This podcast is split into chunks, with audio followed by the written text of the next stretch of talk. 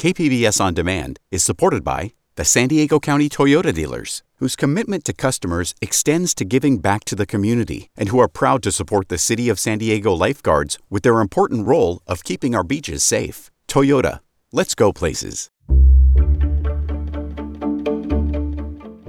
Good morning, I'm Debbie Cruz. It's Tuesday, July 18th. The San Diego City Council is voting today on postponing its review of how it uses surveillance technology. More on that next. But first, let's do the headlines. We won't be escaping the heat anytime soon, so brace yourself for another hot week.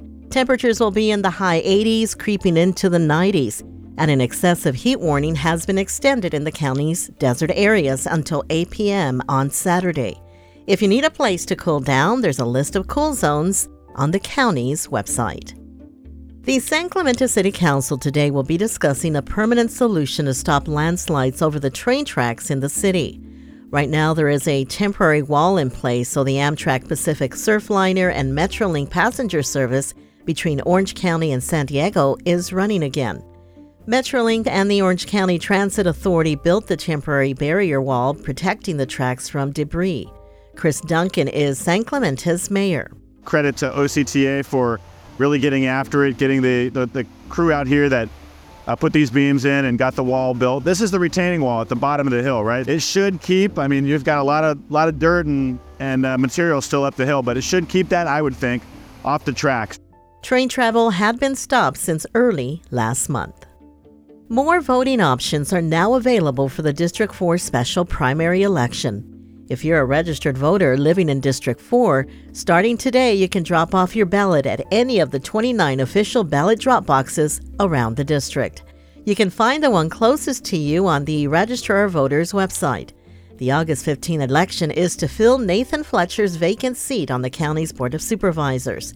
If no candidate receives a majority of the vote during the primary, a special general election will be held in November. From KPBS, you're listening to San Diego News Now. Stay with me for more of the local news you need. Hi, I'm Bill Hoehn. And I'm Ted Hoehn. Over the past 50 years, our family has brought many world class dealerships to Carlsbad, including Mercedes Benz, Porsche, Audi, Honda, Acura, Jaguar, and Land Rover. That's right. This year we're celebrating 50 years in Carlsbad. So, on behalf of the entire Hoehn family, we want to thank San Diego.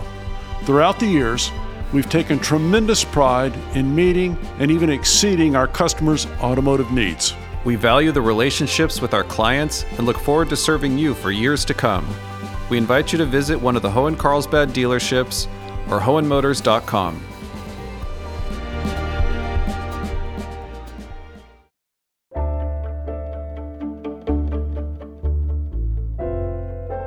San Diego leaders are reconsidering a key transparency pledge regarding how the city uses surveillance technology.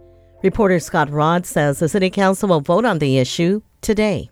An ordinance passed last year set a one year deadline for the city to identify existing surveillance technologies, solicit community input, and ultimately get City Council approval for their continued use. The city has identified hundreds of technologies. They include remote operated drones, DNA databases, and equipment that can access personal devices. But none have gone before the City Council for approval. Now, Mayor Todd Gloria and Council President Sean Elo Rivera are proposing a three year extension of that review deadline. That's gotten the attention of community advocates. We want to make sure that we have transparency. Homaira Yousefi is executive director of the Partnership for the Advancement of New Americans. The organization is a member of the Trust SD Coalition, a privacy and surveillance advocacy group.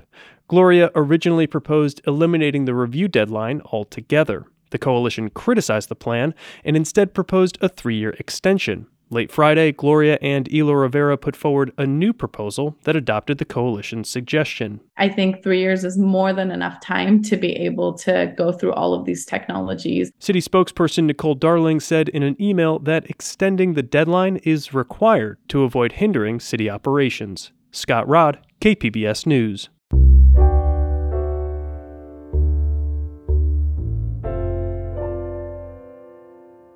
More SDG&E natural gas customers are getting money back thanks to a utility review. That happened after KPBS raised questions about a Fallbrook customer's oversized bill.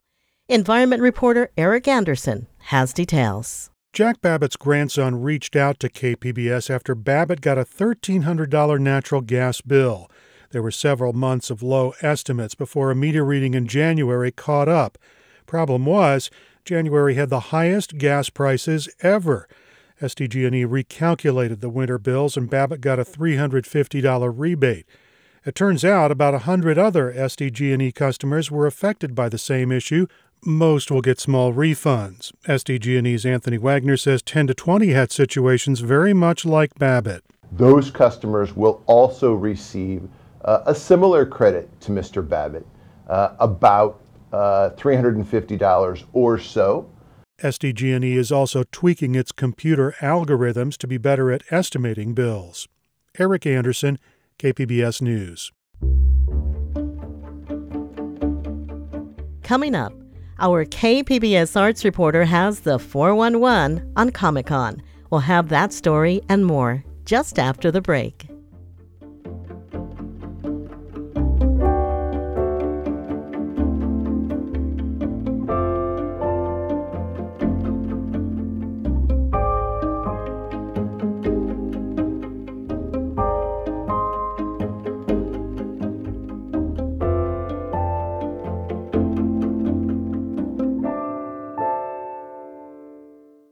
KPBS On Demand is supported by UC San Diego, offering the online Master of Data Science program, a blend of computer science, statistics, and domain expertise. Learn more about University of California San Diego's online Master of Data Science program at omds.ucsd.edu.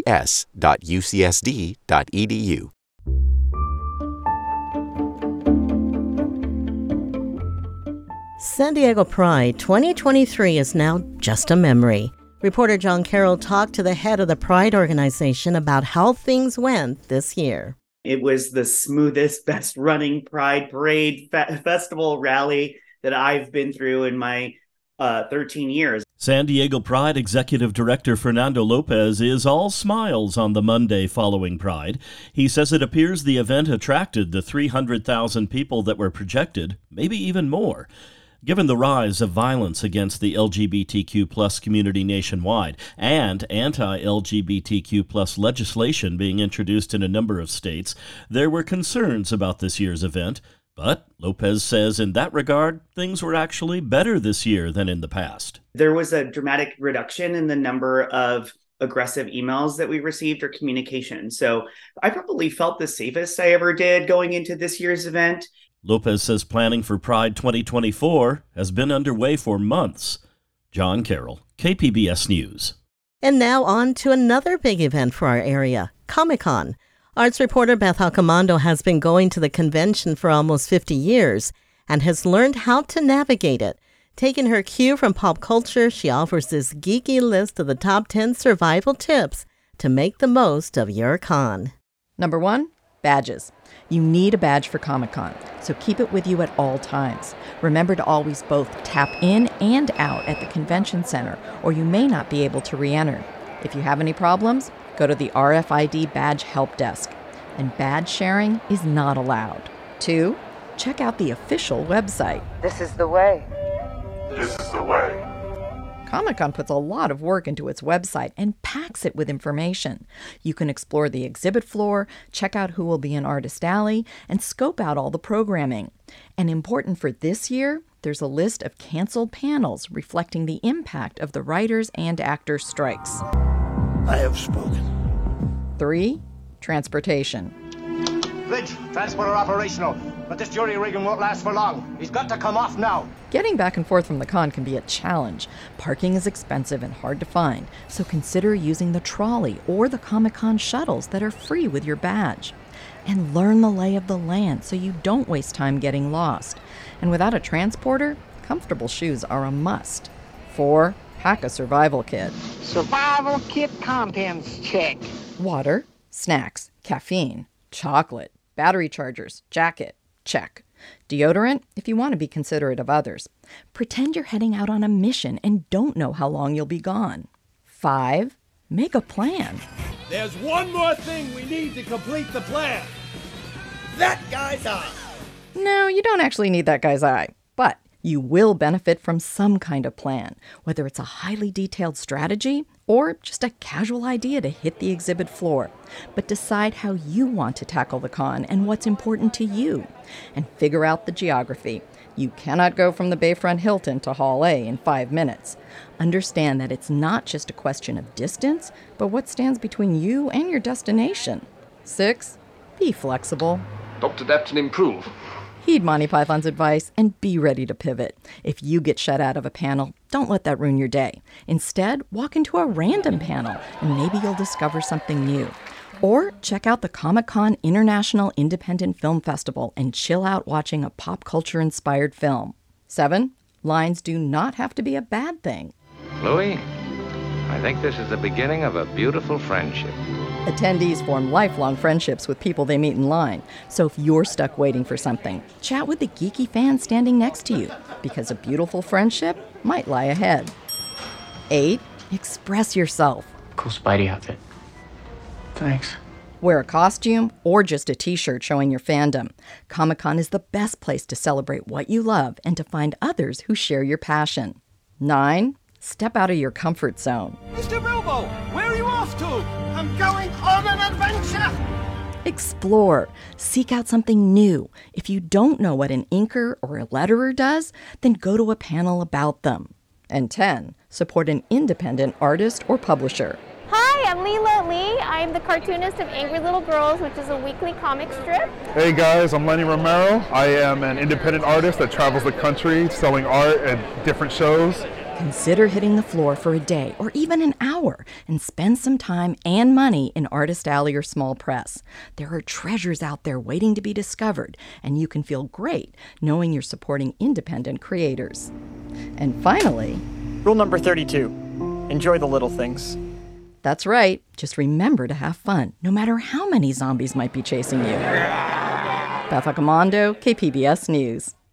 For more of KPBS's Comic Con coverage, go to kpbs.org slash comic dash con.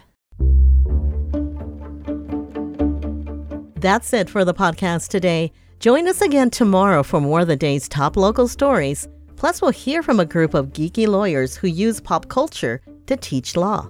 I'm Debbie Cruz. Thanks for listening and have a great Tuesday.